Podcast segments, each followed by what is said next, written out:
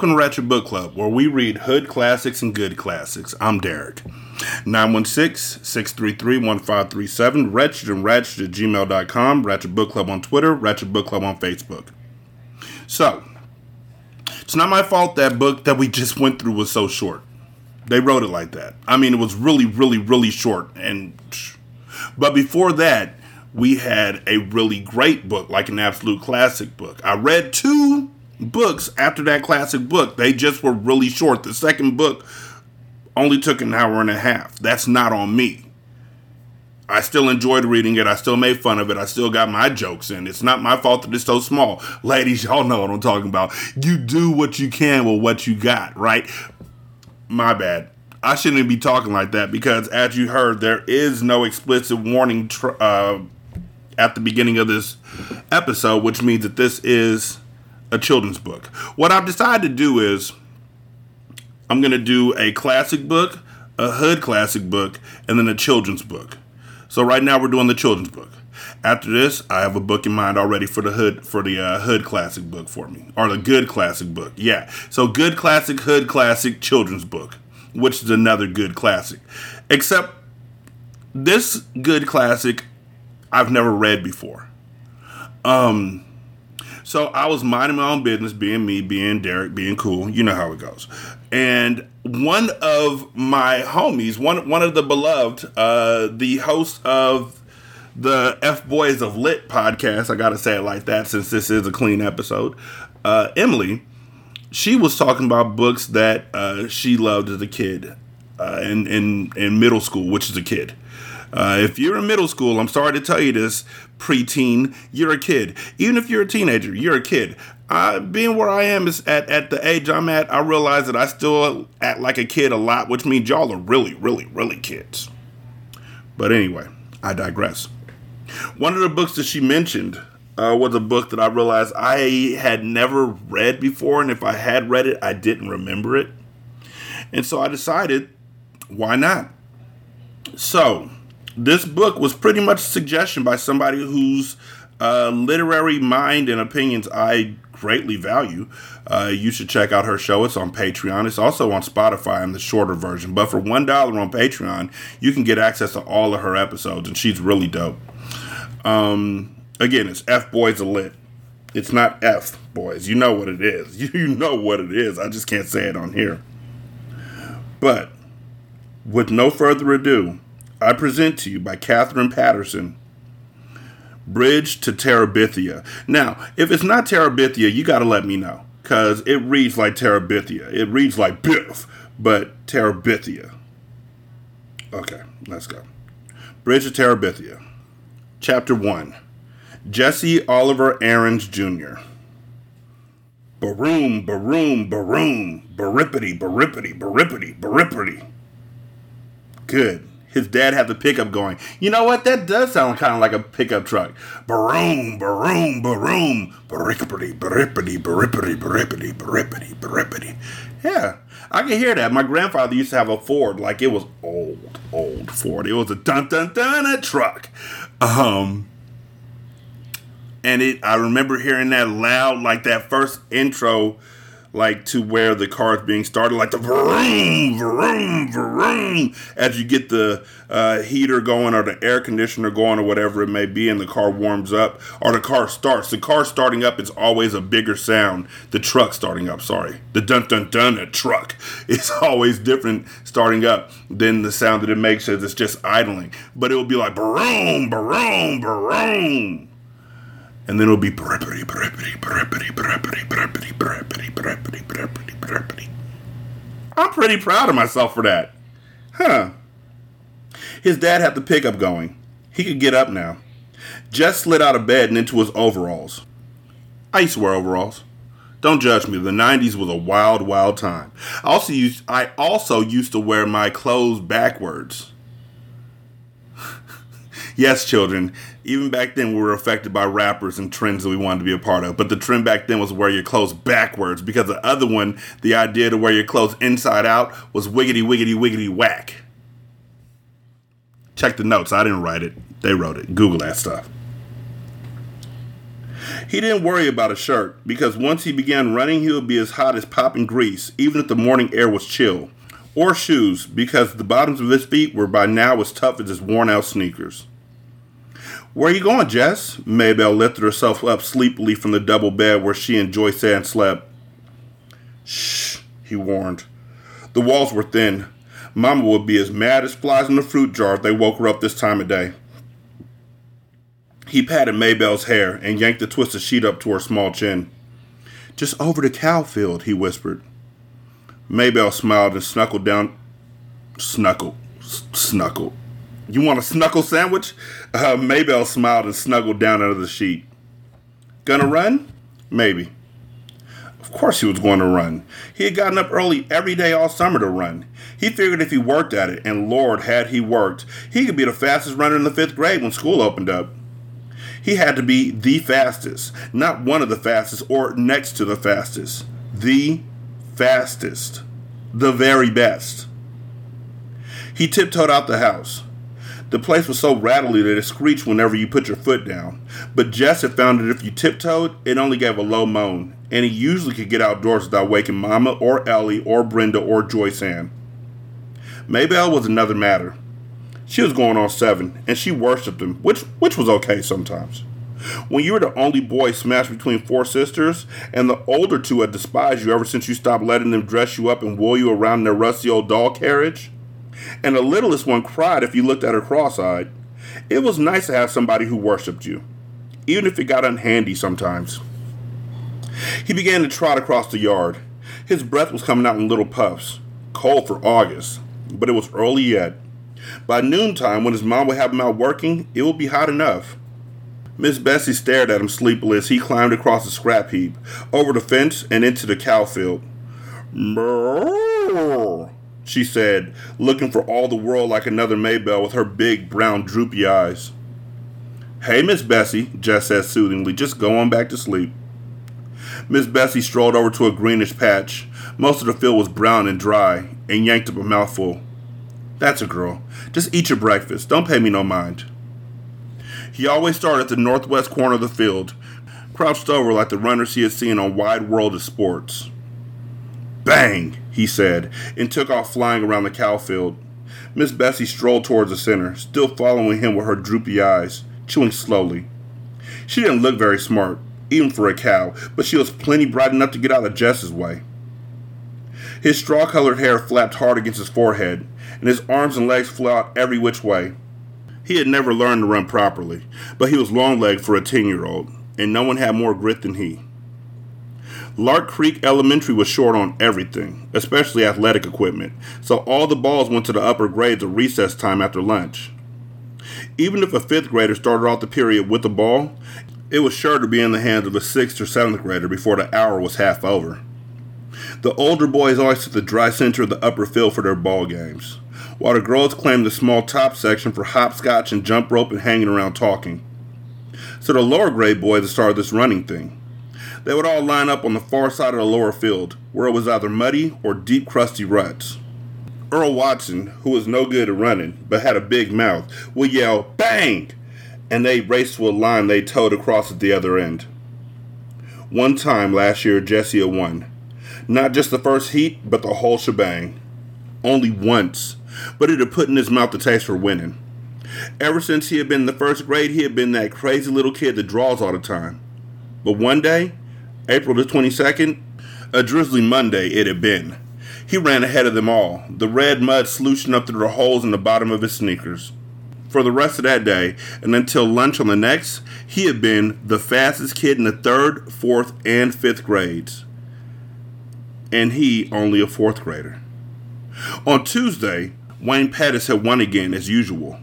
But this year, Wayne Pettis will be in the sixth grade. He played football until Christmas and baseball until June with the rest of the big guys. Anybody had a chance to be the fastest runner. And by Miss Bessie, this year it was going to be Jesse Oliver Aarons Jr. Jess pumped his arms harder and bent his head for the distant fence. He could hear the third grade boys screaming him on. They would follow him around like a country music star. And Maybelle would pop her buttons. Her brother was the fastest, the best. That ought to give the rest of the first grade something to chew their cud on. Even his dad would be proud. Just round the corner. He couldn't keep going quite so fast, but he continued running for a while. It will build him up. Maybe I will tell Daddy, so it wouldn't look as though he, Jess, were a bragger. Maybe Dad would be so proud he'd forget all about how tired he was from the long drive back and forth to Washington and the digging and hauling all day. He'd get right down on the floor and wrestle the way they used to. Old Dad would be surprised at how strong he had gotten in the last couple years. His body was begging him to quit, but Jess pushed it on. He had to let that puny chest of his know who was boss. Jess! It was Maybelle yelling from the other side of the scrap heap. Mama said you gotta come in and eat now. Leave the milking until later. Oh, crud. He had run too long. Now everyone would know he had been out and start in on him. Yeah, okay. He turned, still running, and headed for the scrap heap. Without breaking his rhythm, he climbed over the fence, scrambled across the scrap heap, thumped Maybelle on the head, Ow! and trotted onto the house. Well, look at the big Olympic star, said Ellie, banging two cups onto the table so the strong black coffee sloshed out. Sweating like a knock-kneed mule. Jess pushed his damp hair out of his face and plunked down onto the wooden bench. Dumped two spoonfuls of sugar into his cup and slurped to keep the hot coffee from scalding his mouth. Ooh, Mama, he stinks. Brenda pinched her nose with her pinky crooked delicately. Make him wash. Get over there to the sink and wash yourself, his mother said without raising her eyes from the stove, and step on it. These grits are scorching the bottom of the pot already. Mama, not again, Brenda whined. Lord, he was tired. There wasn't a muscle in his body that didn't ache. You heard what Mama said, Ellie yelled at his back. I can't stand it, Mama, Brenda said. Make him get his smelly self off this bench. Jess put his cheek down the bare wood of the tabletop. Jesse, his mother was looking now, and put on a shirt. Yes'm. He dragged himself to the sink. The water he flipped on his face and up his arms pricked like ice. His hot skin crawled under the cold drops. Maybelle was standing in the kitchen door watching him. Get me a shirt, Maybelle. She looked as if her mouth were set to say no, but instead she said, You shouldn't ought to beat me in the head, and went off obediently to fetch his t shirt. Good old Maybelle. Joyce Ann would have been screaming yet from that little tap. Four year olds were a pure pain. Plenty of chores need doing around here this morning, his mother announced as they were finishing the grits and red gravy. His mother was from Georgia and still cooked like it. Oh, Mama, Ellie and Brenda squawked in concert. These girls could get out of work faster than grasshoppers could slip through your fingers. Mama, you promised me and Brenda we could go to Millsburg for school shopping. You ain't got no money for school shopping. Mama, we're just gonna look around. Lord, he wished Brenda would stop whining so. Christmas! You don't want us to have no fun at all. Any fun, Ellie corrected her primly. Oh, shut up. Ellie ignored her. Miss Timmons is coming to pick us up. I told Lolly Sunday you said it was okay. I feel dumb calling her and saying you changed your mind. Oh, all right, but I ain't got no money to give you. Any money. Something whispered inside of Jess's head. Yeah, he's smart to keep that one in his head. Oh, I wish you would. I wish on every single star in the sky you would tell your mama any. Like, that's how you get, you wake up 10 minutes later and your food all gone. And they standing over you saying, Good, he came back too. I know, Mama. We'll just take the $5 Daddy promised us. No more than that. What $5? Oh, Mama, you remember. Ellie's voice was sweeter than a melted Mars bar. Daddy said last week we girls were going to have to have something for school. Oh, take it, his mother said angrily, reaching for her cracked vinyl purse on the shelf above the stove. She counted out five wrinkled bills. Mama, Brenda was starting again. Can't we just have one more? So it'll be three each? No. Mama, you can't buy nothing for two fifty. Just one little pack of notebook paper's gone up to no. Ellie got up noisily and began to clear the table. Your turn to watch, Brenda, she said loudly. Aw, Ellie. Ellie jabbed with a spoon. Jessie saw that look. Brenda shut up her wine halfway out her rose luster lipstick mouth. She wasn't as smart as Ellie, but even she knew not to push Mama too far. Which left Jess to do the work as usual. Mama never sent the babies out to help, although if he worked it right, he could usually get Maybelle to do something. He put his head down the table. The running had done him in this morning. To his top ear came the sound of the Timmonses' old Buick, once oil, his dad would say, and the happy buzz of voices outside the screen doors. Ellie and Brenda squashed in amongst the seven Timmonses. All right, Jesse, get your lazy self off that bench. Miss Bessie's bag is probably dragging ground by now, and you still got beans to pick. Lazy. He was a lazy one. He gave his poor dead weight of a head one minute more on the tabletop. Jesse! Okay, Mama, I'm going. It was Maybelle who came to tell him in the bean patch people were moving into the old Perkins place down the next farm. Jess wiped his hair out of his eyes and squinted. Sure enough, a U-Haul was parked right by the door, one of those big jointed ones. Those people had a lot of junk, but they wouldn't last. The Perkins place was one of those ratty old country houses you moved into because you had no decent place to go and moved out of as quickly as you could thought later about how peculiar it was that here was probably the biggest thing in his life, and he had shrugged it off as nothing.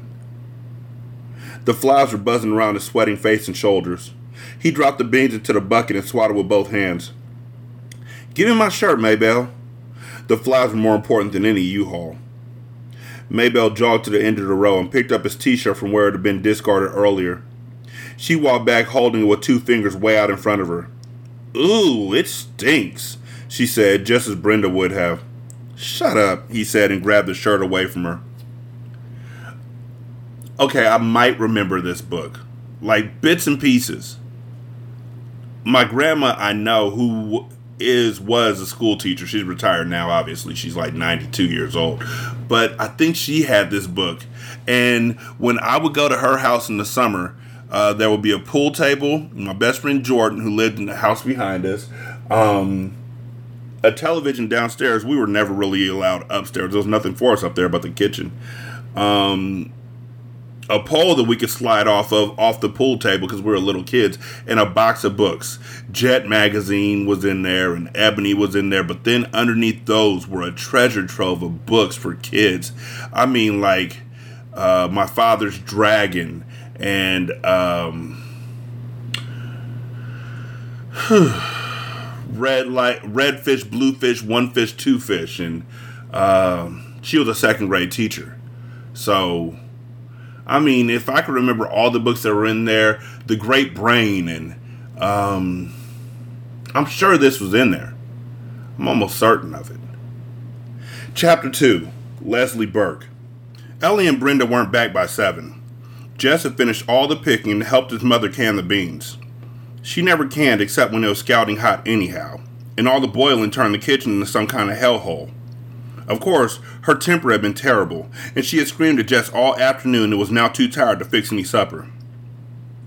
Jess made peanut butter sandwiches for the little girls and himself, and because the kitchen was still hot and almost nauseatingly full of bean smell, the three of them went outside to eat.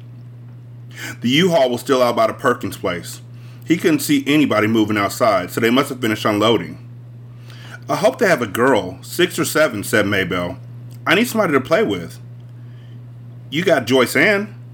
I hate Joyce Ann. She ain't nothing but a baby. Joyce Ann's lip went out. They both watched it tremble.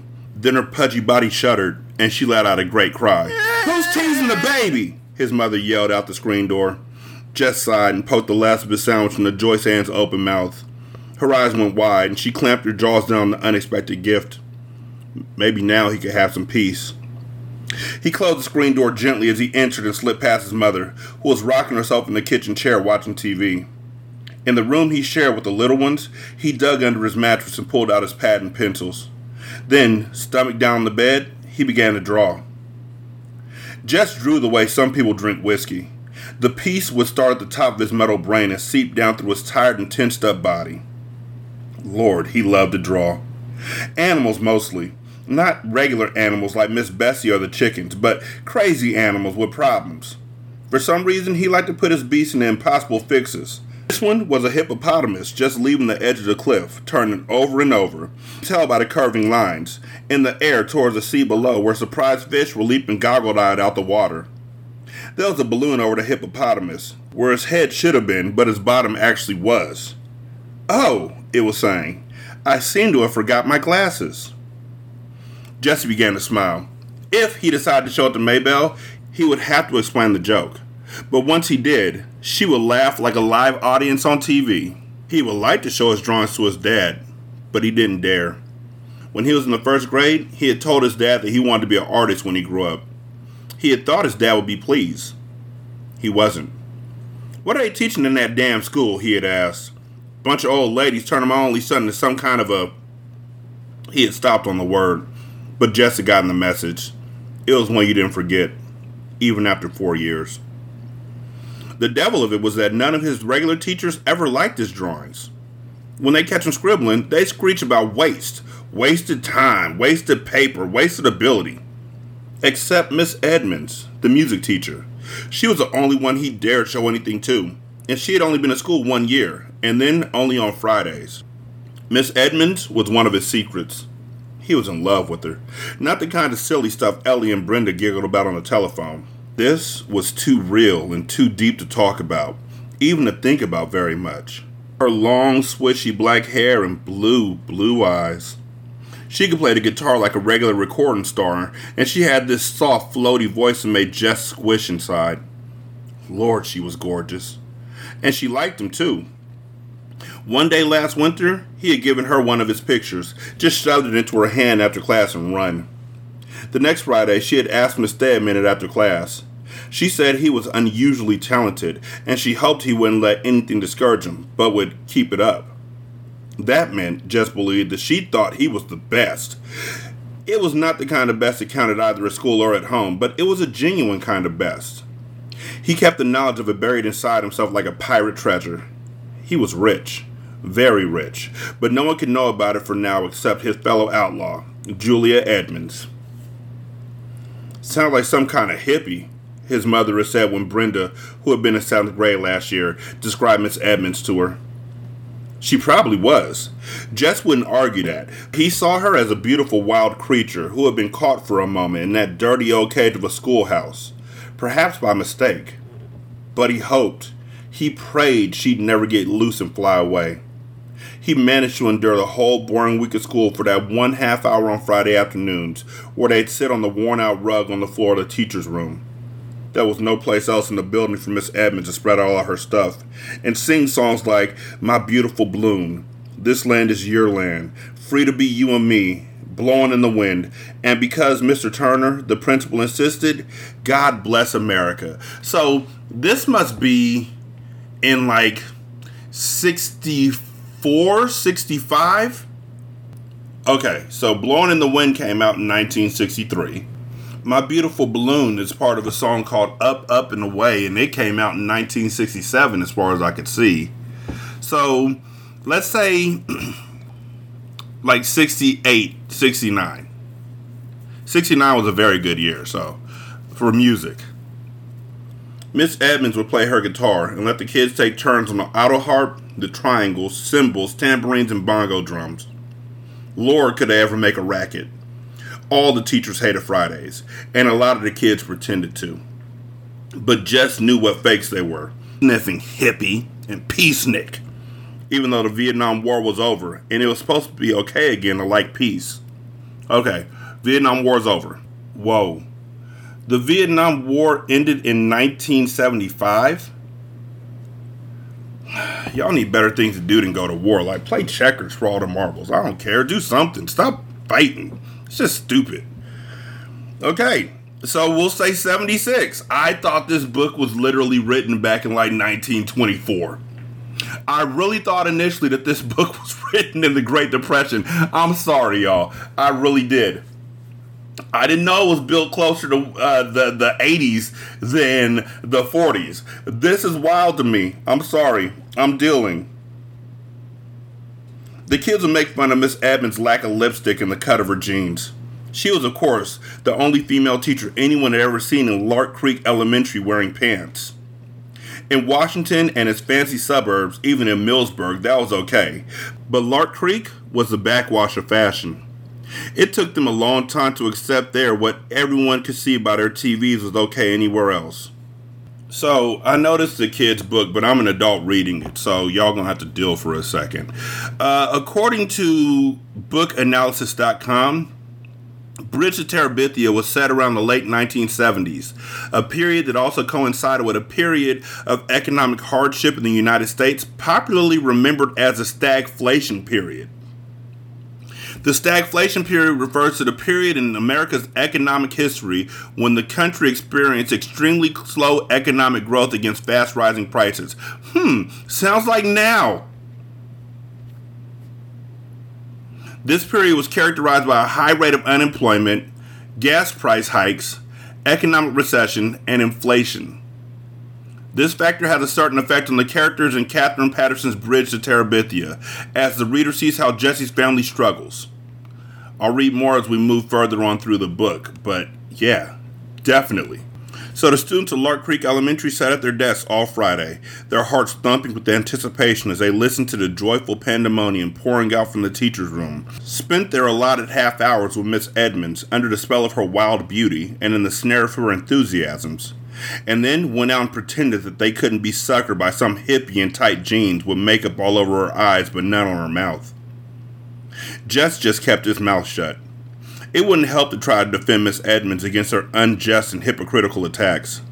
Besides, she was beyond such stupid behavior. It couldn't touch her. But whenever possible, he stole a few minutes on Friday just to stand close to her and hear her voice, soft and smooth as suede, assuring him that he was a neat kid. Now, in my younger days, I used to wear a shag. When I went to school, I carried lunch in a bag with the apple for my teacher because I knew I'd get a kiss. Always got mad when the class was dismissed, but when it was in session, always had a question. I would raise my hand to make her stagger to my desk and help me with a problem. It was never much. Just a trick to try to smell her hair or sneak a touch. That's Jesse. It's also the Pharcyde. Pass me by. Classic. 90s. Hip hop. We're alike, Jess would tell himself. Me and Miss Edmonds. Beautiful Julia. The syllables rolled through his head like a ripple of guitar chords. We don't belong at Lark Creek, Julia and me. You're the proverbial diamond in the rough, she had said to him once, touching his nose lightly with the tip of her electrifying finger. But it was she who were the diamond, sparkling out of that muddy, grassless, dirty brick setting. Jesse! Jess shoved the pad and pencils under his mattress and lay down flat, his heart thumping against the quilt. His mother was at the door. You milk yet? He jumped off the bed. Just going to. He dodged around her and out, grabbing the pail from beside the sink and the stool from beside the door, before she could ask him what he had been up to. Lights were winking out from all three floors of the old Perkins place. It was nearly dark. Miss Bessie's bag was tight, and she was fidgeting with discomfort. She should have been milked a couple of hours ago. He eased himself onto the stool and began to tug. The warm milk pinged into the pail. Down on the road, an occasional truck passed by with its dimmers on. His dad would be home soon, and so would those cagey girls who managed somehow to have all the fun and leave him and his mother with all the work. He wondered what they had bought with all their money. Lord, what he wouldn't give for a new pad of real art paper and a set of those marking pens.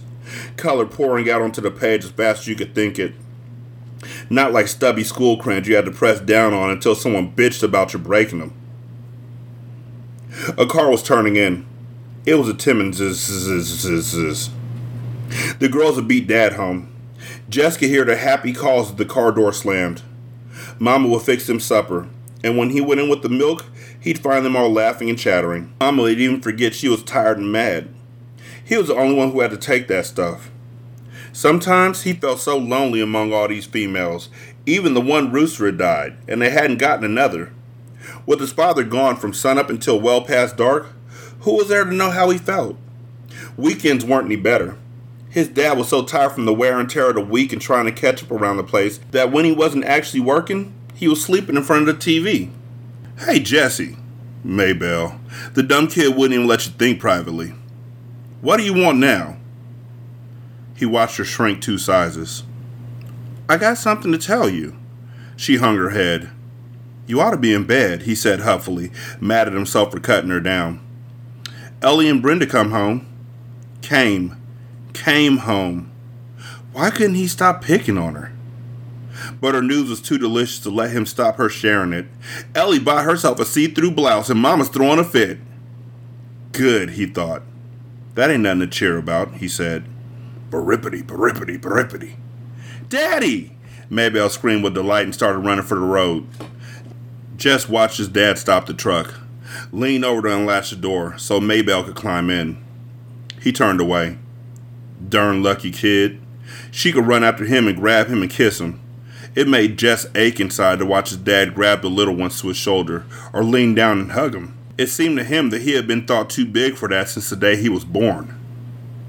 When the pail was full, he gave Miss Bessie a pat to move her away. Putting the stool under his left arm, he carried the heavy pail carefully, so none of the milk would slop out. Mighty late with the milking, aren't you, son? It was the only thing his father said directly to him all evening. The next morning, he almost didn't get up at the sound of the pickup. He could feel, even before he became fully awake, how tired he still was. But Maybelle was grinning at him, propped up on one elbow. Ain't you gonna run? she asked. No, he said, shoving the sheet away. I'm gonna fly. Because he was more tired than usual, he had to push himself harder. He pretended that Wayne Pettis was there, just ahead of him, and he had to keep up. His feet pounded the uneven ground, and he thrashed his arms harder and harder. He'd catch him, Watch out, Wayne Pettis, he said between his teeth. I'll get you. You can't beat me. If you're so afraid of the cow, the voice said, why don't you just climb the fence? He paused in midair like a stop action TV shot and turned, almost losing his balance, to face the questioner, who was sitting on the fence nearest the old Perkins place, dangling brown bare legs. The person had jaggedy brown hair cut close to its face and wore one of those blue undershirt like tops with faded jeans cut off above the knees. He couldn't honestly tell whether it was a boy or a girl. Hi, he or she said, jerking his or her head towards the Perkins place. We just moved in. Jess stood where he was, staring. The person slid off the fence and came towards him. I thought we might as well be friends, it said. There's no one else close by. Girl, he decided. Definitely a girl. But he couldn't have said why he was suddenly sure. She was about his height. Not quite, though. He was pleased to realize as she came nearer. My name's Leslie Burke. She even had one of those dumb names that could go either way, but he was sure now that he was right. What's the matter? Huh? Is something the matter? Yeah, no. He pointed his thumb in the direction of his own house and then wiped his hair off his forehead. Just errands. Too bad Maybelle's girl came in the wrong size. Well, well, he nodded at her. See ya. He turned towards the house. No use trying to run any more this morning. Might as well milk Miss Bessie and get that out the way. Hey! Leslie was standing in the middle of the cow field, her head tilted and her hands on her hips. Where are you going? I got work to do, he called back over his shoulder. When he came out later with the pail and stool, she was gone. Chapter 3 The fastest kid in the fifth grade. Jess didn't see Leslie Burke again except from a distance until the first day of school, the following Tuesday, when Mr. Turner brought her down to Miss Myers' fifth grade class at Lark Creek Elementary. Leslie was still dressed in the faded cutoffs and the blue undershirt. She had sneakers on her feet but no socks.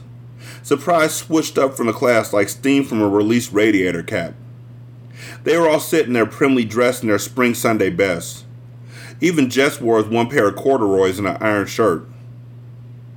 The reaction didn't seem to bother her. She stood there in front, her eyes saying, Okay, friends, here I am, in answer to their open mouthed stares while Miss Myers fluttered about trying to figure out where to put the extra desk. The room was a small basement one, and five rows of six desks already filled it more than comfortably. Thirty-one. Miss Myers kept mumbling over her double chin. Thirty-one. No one else has more than twenty-nine. She finally decided to put the desk up against the side wall near the front. Just there for now, uh, Leslie. It's the best we can do. For now. This is a very crowded classroom. She swung a pointed glance at Mr. Turner's retreating form. Leslie waited quietly until the seventh grade boy who had been sent down with the extra desk scraped it into position hard against the radiator and under the first window. Without making any noise, she pulled it a few inches forward from the radiator and settled herself into it. Then she turned once more to gaze at the rest of the class.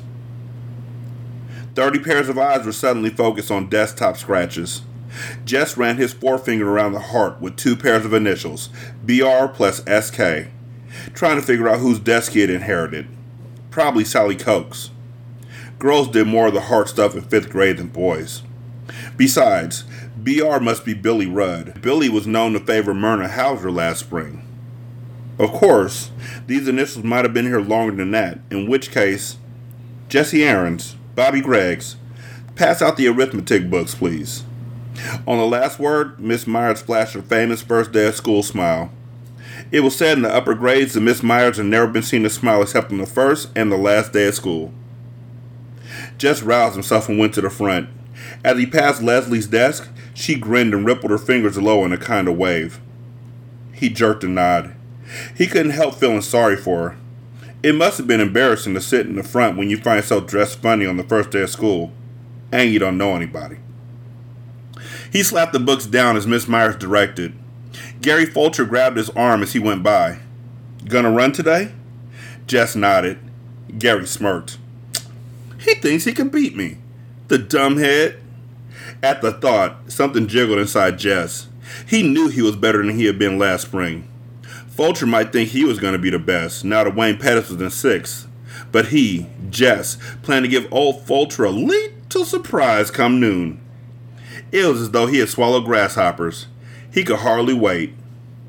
Miss Myers handed out books almost as though she were the President of the United States, dragging the distribution process out in senseless signings and ceremonies. It occurred to Jess that she, too, wished to postpone regular school as long as possible. When it wasn't his turn to pass out books, Jess sneaked out a piece of notebook paper and drew. He was toying with the idea of doing a whole book of drawings. He ought to choose one chief character and do a story about it. Scribbled several animals and tried to think of a name. A good title would get him started. The Haunted Hippo? He liked the ring of it. Herbie the Haunted Hippo? Even better. The Case of the Crooked Crocodile? Not bad. What you drawing? Gary Fulcher was leaning way over his desk. Jess covered the page with his arm. Nothing. Oh, come on, let me see. Jess shook his head. Gary reached down and tried to pull Jess's hand away from the paper. The case of the crooked. Come on, Jess, he whispered hoarsely. I ain't gonna hurt nothing. He yanked at Jess's thumb. Jess put both arms over the paper and brought his sneaker heel crashing down on Gary Fulcher's toe. Yahoo! Boys, Miss Myers' face lost its lemon pie smile. He stomped my toe. Take your seat, Gary. But he. Sit down. Jesse Aarons, one more peep from your direction and you can spend recess in here, copying the dictionary. Jesse's face was burning hot. He slid the notebook paper back under his desktop and put his head down. A whole year of this. Eight more years of this. He wasn't sure he could stand it. The children ate lunch at their desks. The county had been promising Lark Creek a lunchroom for 20 years, but there never seemed to be enough money. Jess had been so careful not to lose his recess time that even now he chewed his bologna sandwich with his lips shut tight and kept his eyes on the initialed heart. Around him, conversations buzzed. They were not supposed to talk during lunch. But it was the first day, and even Monster Mouth Myers shot fewer flames on the first day. She's eating clabber. Two seats up from where he sat, Mary Lou Peoples is at work being the second snottiest girl in the fifth grade. Yogurt, stupid. Don't you watch TV? This from Wanda K. Moore, the snottiest, who sat immediately in front of Jess. Yuck. Okay. So, clabbered milk is a type of soured milk. It is raw whole milk left out at room or warmer temperatures until it sours and thickens up even more than simple soured milk. It becomes thick, tangy, and very rich. It's often sold at grocery stores where it's called buttermilk. Okay. I mean, not as something to eat at lunch, but okay. I use buttermilk for my uh, menus. I, I can see that, but not as something to eat Look, no, thank you. I'm not eating sour milk on purpose. Lord, why couldn't they leave people in peace? Why shouldn't Leslie Burke eat anything she darn pleased? He forgot that he was trying to eat carefully and took a loud slurp of his milk. Wanda Moore turned around, all priss face.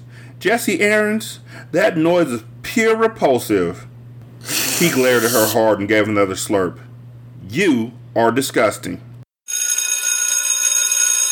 The recess bell. With a yelp, the boys were pushing for first place at the door. The boys will all sit down. Oh, Lord. While the girls line up to go out to the playground. Ladies first. The boys quivered on the edge of their seats like moths fighting to be free to cocoons. Would she never let them go?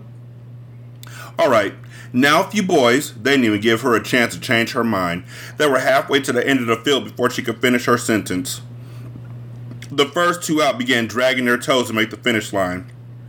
The ground was rutted from past rains, but it hardened in the late summer drought, so they had to give up on sneaker toes and draw the line with a stick. The fifth grade boys, bursting with new importance, ordered the fourth graders this way and that, while the smaller boys tried to include themselves without being conspicuous. How many of you guys gonna run? Gary Fulcher demanded. Me, me, me, everyone yelled. That's too many. No first, second, or third graders, except maybe the Butcher cousins and Timmy Vaughn. The rest of you will just be in the way. Shoulders sagged, but the little boys backed away obediently. I mean, I can see the logic in that. Like, if, a third grader can smoke a fifth grader, that means the third grader is really talented. And you don't expect somebody from the second grade just going into the third grade to be able to come out and dust a fifth grader. You know what I'm saying? So maybe by the end of the year, they'll be able to let them in. But there might have been like two or three kids they knew were like fast runners. So they were like, we've been keeping an eye on them. They could come through. But that's it. Those are the only three. Okay, that leaves 26, 27, stand still, 28. You get 28, Greg? Fulcher asked Greg Williams, his shadow. Right, 28. Okay, now we'll have eliminations like always. Count off by fours. Then we'll run all the ones together, then the twos. We know, we know. Everyone was impatient with Gary, who was trying for all the world to sound like this year's Wayne Pettis. Jess was a four, which suited him well enough. He was impatient to run, but he really didn't mind having a chance to see how the others were doing since spring. Fulcher was a one, of course, having started everything with himself. Jess grinned at Fulcher's back and stuck his hands into the pockets of his corduroys, wiggling his right forefinger through the hole. Gary won the first heat easily and had plenty of breath left to boss the organizing of the second. A few of the younger boys drifted off to play king of the mountain on the slope between the upper and lower fields. Out of the corner of his eye, Jess saw someone coming down from the upper field. He turned his back and pretended to concentrate on Fulcher's high pitched commands. Hi! Leslie Burke had come up beside him.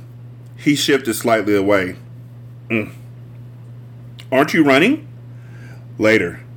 Maybe if he didn't look at her, she'd go back to the upper field where she belonged. Gary told Earl Watson to bang the start. Jess watched. Nobody with much speed in that crowd. He kept his eyes on the shirt tails and bent backs. A fight broke out at the finish line between Jimmy Mitchell and Clyde Dill. Everyone rushed to see. Jess was aware that Leslie Burke stayed at his elbow, but he was careful not to look her way. Clyde, Gary Fulcher made his declaration. It was Clyde. It was a tie, Fulcher, a fourth grader protested. I was standing right here. Clyde Dill. Jimmy Mitchell's jaw was set. I won, Fulcher. You couldn't even see from way back there. It was Dill. Gary ignored the protest. We're wasting time. All threes line up, right now. Jimmy's fist went up. Ain't fair, Fulcher. Gary turned his back and headed for the starting line. I'll let them both run in the finals. What's it gonna hurt? Jess said loudly. Gary stopped walking and wheeled to face him. Fulcher glared first at Jess and then at Leslie Burke. Next thing, he said, his voice dripping with sarcasm, Next thing, you're going to want to let some girl run. Jess's face went hot. Sure, he said recklessly. Why not? He turned deliberately towards Leslie. Want to run? he asked. Sure, she was grinning. Why not? You ain't scared to let a girl race you, are you, Fulcher? For a minute, he thought Gary was going to sock him, and he stiffened. He mustn't let Fulcher suspect that he was scared of a little belt in the mouth. But instead, Gary broke into a trot and started bossing the threes in the line for their heat. You can run with the force, Leslie. He said it loudly enough to make sure Fulcher could hear him then concentrate on the runners. See, he told himself, you can stand up to a creep like Fulcher. No sweat. Bobby Miller won the threes easily. He was the best of the third graders, almost as fast as Fulcher. But not as good as me, Jess thought. He was beginning to get really excited now. There wasn't anybody in the forest who could give him much of a race. Still, it'll be better to give Fulcher a scare by running well in the heat. Leslie lined up beside him on the right. He moved a tiny bit to the left, but she didn't seem to notice. At the bang, Jess shot forward. It felt good, even the rough ground against the bottom of his worn sneakers. He was pumping good. He could almost smell Gary Fulcher's surprise at his improvement. The crowd was noisier than they had been during the other heats. Maybe they were all noticing. He wanted to look back and see where the others were, but he resisted the temptation. It would seem conceited to look back. He concentrated on the line ahead. It was nearing with every step. Oh, Miss Bessie, if you could just see me now. He felt it before he saw it. Someone was moving up. He automatically pumped harder. Then the shape was there in his sideways vision. Then suddenly pulling ahead. He forced himself now. His breath was choking him, and the sweat was in his eyes, but he saw the figure anyhow. The faded cutoffs crossed the line a full three feet ahead of him. Leslie turned to face him with a wide smile on her tanned face. He stumbled, and without a word began half walking, half trotting over to the starting line. This was the day he was going to be a champion, the best runner of the fourth and fifth grades, and he hadn't even won his heat. There was no cheering at either end of the field. The rest of the boys seemed as stunned as he. The teasing would come later, he felt sure, but at least for the moment, none of them were talking. Okay, Fulcher took over. He tried to appear very much in charge. Okay, you guys, you can line up for the finals. He walked over to Leslie. Okay, you had your fun. You can run on up to the hopscotch now. But I won the heat, she said. Gary lowered his head like a bull. Girls aren't supposed to play on a lower field. Better get up there before one of the teachers sees you. I want to run, she said quietly. You already did. What's the matter, Fulcher? All of Jess's anger was bubbling out. He couldn't seem to stop the flow. What's the matter? Scared to race her? Fulcher's fist went up, but Jess walked away from it. Fulcher would have to let her run now, he knew. And Fulcher did, angrily and grudgingly. She beat him. She came in first and turned her large shining eyes on a bunch of dumb, sweating, mad faces. The bell rang. Jess started across the lower field, his hands still deep in his pockets. She caught up with him. He took his hands out and began to trot towards the hill. She had gotten him in enough trouble. She speeded up and refused to be shaken off. Thanks, she said. Yeah? For what? he was thinking. You're the only kid in this whole darn school who's worth shooting. He wasn't sure. He thought her voice was quivering, but he wasn't going to start feeling sorry for her again. So shoot me, he said. On the bus that afternoon, he did something he never thought he would do. He sat down beside Maybelle.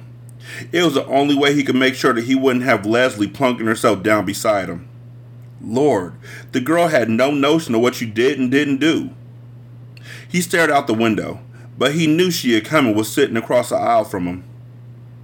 He heard her say, Jess, once, but the bus was noisy enough that he could pretend he hadn't heard. When they came to the stop, he grabbed Maybelle's hand and dragged her off, conscious that Leslie was right behind them. But she didn't try to speak to him again, nor did she follow them. She just took off running to the old Perkins place. He couldn't help turning to watch. She ran as though it was her nature. It reminded him of the flight of wild ducks in the autumn. So smooth.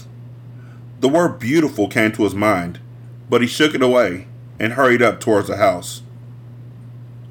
916-633-1537, wretched and ratchet at gmail.com, Ratchet Book Club on Twitter, Ratchet Book Club on Facebook.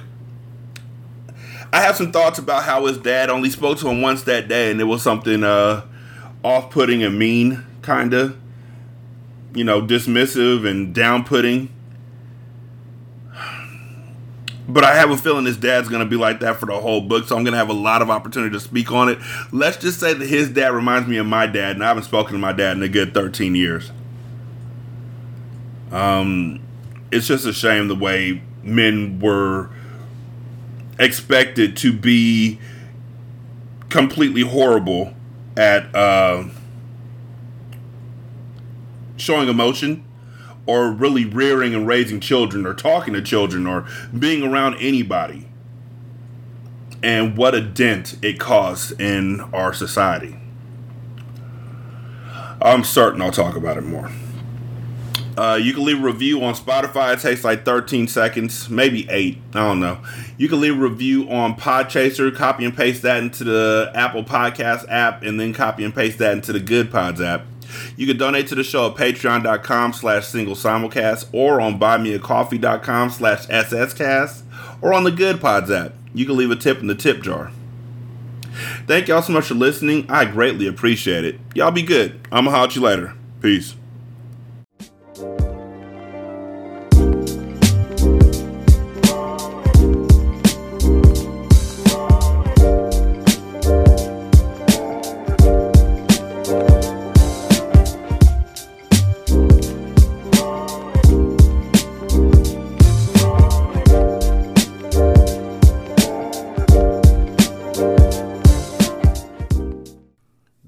Intro and outro to Ratchet Book Club is by that kid Garan, and it's called Goodbyes. You can email him at tkgbeats94 at gmail.com for more information on how to lease this beat. This is Single Simulcast.